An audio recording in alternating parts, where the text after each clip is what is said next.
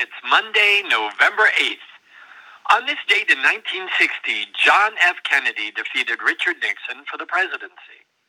JFK said, let us not emphasize all on which we differ, but all we have in common.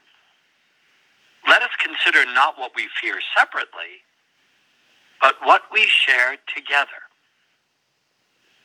Let's find out what we all have in common today instead of focusing on those things that draw us apart